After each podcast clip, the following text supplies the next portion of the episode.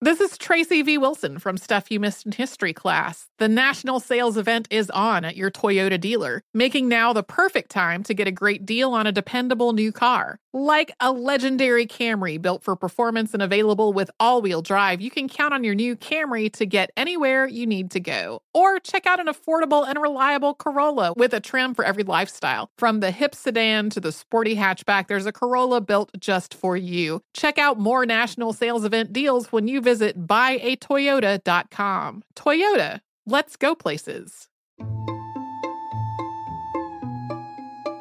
Our world is full of the unexplainable. And if history is an open book, all of these amazing tales are right there on display, just waiting for us to explore. Welcome to the Cabinet of Curiosities.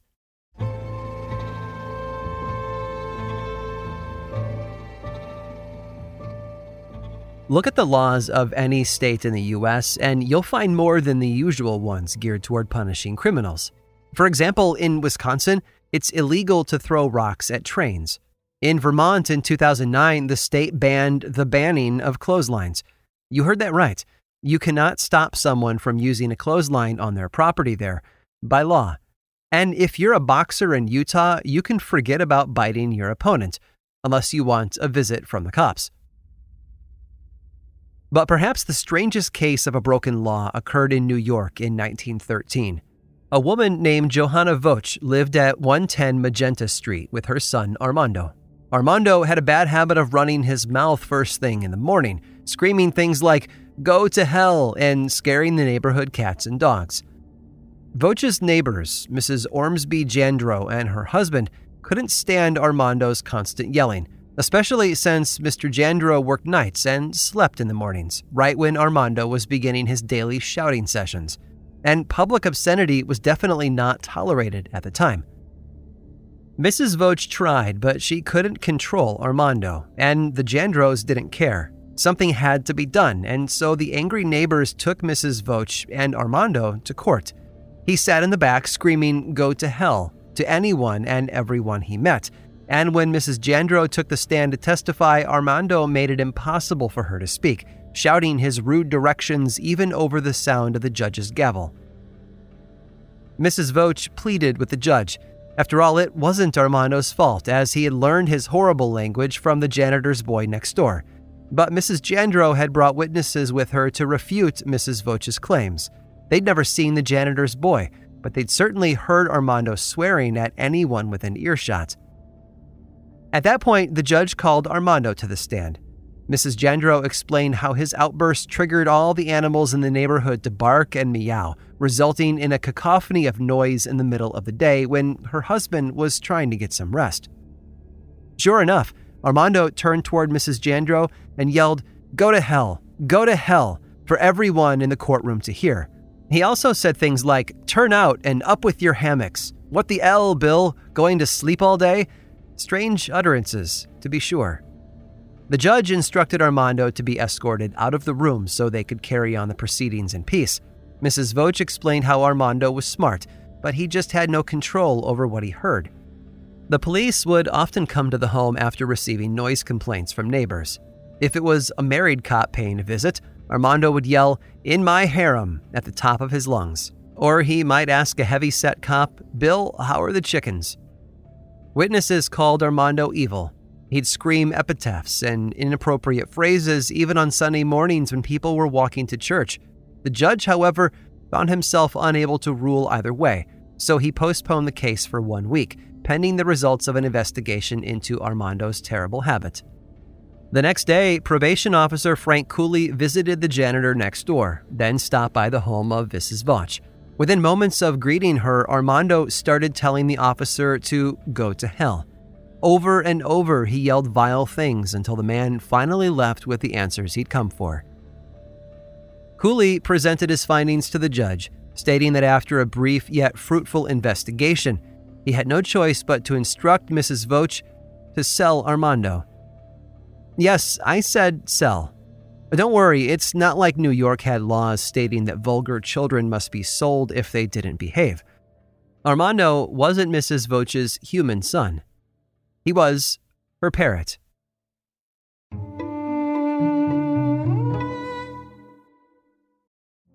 Witness the dawning of a new era in automotive luxury with a reveal unlike any other as Infiniti presents a new chapter in luxury the premiere of the all new 2025 Infiniti QX80. Join us March 20th live from the edge at Hudson Yards in New York City, featuring an unforgettable performance by Grammy and Academy Award winning singer, songwriter, and composer, Jon Batiste. The all new Infiniti QX80 is unlike any luxury SUV you've ever seen. Smart enough to anticipate your needs even before you do. Every line, curve, and detail was thoughtfully crafted so everything for every passenger feels just right.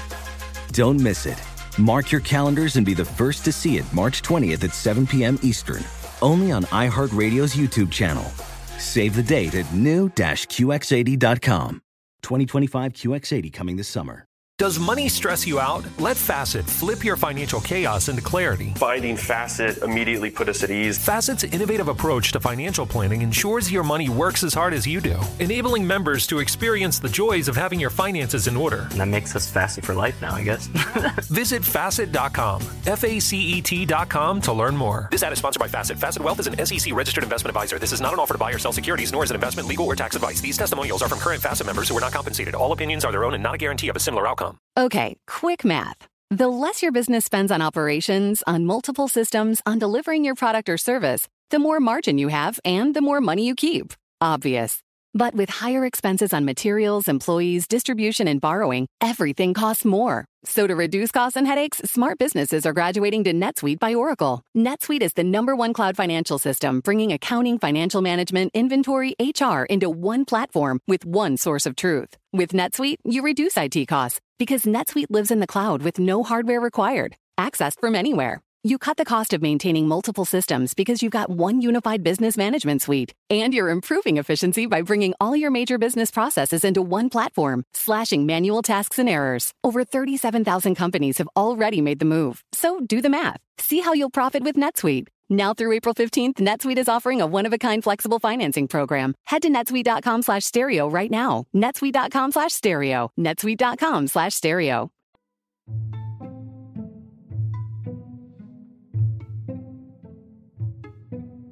Boredom is in rare supply these days, given the ubiquity of personal tablets and smartphones to distract us. Some of our best ideas come from waiting in line for coffee or simply soaking in the shower without a screen to occupy our attentions. But before technology took over our lives, people found other ways to alleviate boredom. They went outside, went on long walks to enjoy nature, and started hobbies. Imagine that. In the late 19th century in Australia, boredom was not so easily cured, at least not until a new form of entertainment swept the country, giving young people with nothing but time a startling way to spend it. The state of Victoria was under attack. Someone named the Wizard Bombardier was running around in white robes and a tall round hat called a sugar loaf, scaring people. He would scream in their faces before throwing rocks at them, then he would dash off into the night. It had been a ghost, some of the victims thought at first. After all, who would do such a thing to a random stranger? Unfortunately, at the time, Australia was still getting over its role as a penal colony for Irish and British convicts. Victoria, while a free colony, did not have a formal police force like it does today, and citizens had gotten used to free rein of the region. With little to do and no regard for others' well being, some Victorians took up ghost hoaxing, they used the modern technology of the time to amplify their spookiness of their costumes, including glow in the dark paint. One hoaxer even used it to write, Prepare to meet thy doom, on a suit of armor he wore as he chased people through the streets. One news article from 1898 described a hoaxer who wore a white sheet painted red and ran through the town of Conington near Perth. His antics didn't last long, however, as residents eventually cornered him and held him at gunpoint until he surrendered. Unfortunately, such harmless fun inevitably turned into something more sinister. Tired of scaring Australians using sheets and glowing paint, young people donned their ghostly costumes to rob people and businesses, or commit even worse crimes. Without a formal police presence to quell the mischief, locals took it upon themselves to bring order and peace back to their communities. A blast of buckshot was enough in most cases to send the youths back into their homes and out of the streets. But those were most cases. Some folks were having too much fun to be stopped. Herbert Patrick McLennan was a man who would wear a painted top hat and coat, calling himself the Ghost, and swinging a cat o' nine tails at women he met. When authorities tried to intervene, he threatened to shoot them. Oddly enough, McLennan wasn't some teenager looking for fun, though. The police who eventually arrested him discovered that he was a well known public speaker. That was the strange thing about ghost hoaxers. While they may have started out as kids looking for a fun time, the adults in the community, teachers, clerks, and even women of means, had taken up hoaxing, hoping to bring a little bit of spontaneity to their lives. And because they had money, they had ways of improving upon their costumes with props and other special effects.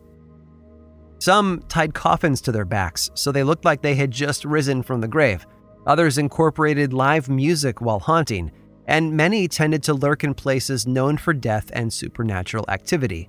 Cemeteries were popular, and if an area wasn't scary enough, a hoaxer might paint a glowing skull on a wall somewhere to mark their territory for anyone walking past it.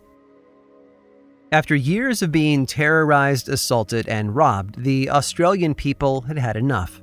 The police weren't helping, and everyone was tired of avoiding certain parts of their towns under threat of being haunted. Dogs became instrumental in stopping hoaxers from hurting each other. One man, Charles Horman, had served in the military and took it upon himself to wage his own war on the hoaxers. He armed himself with a shotgun and a cane, once fending off two men simultaneously who had been caught committing multiple crimes.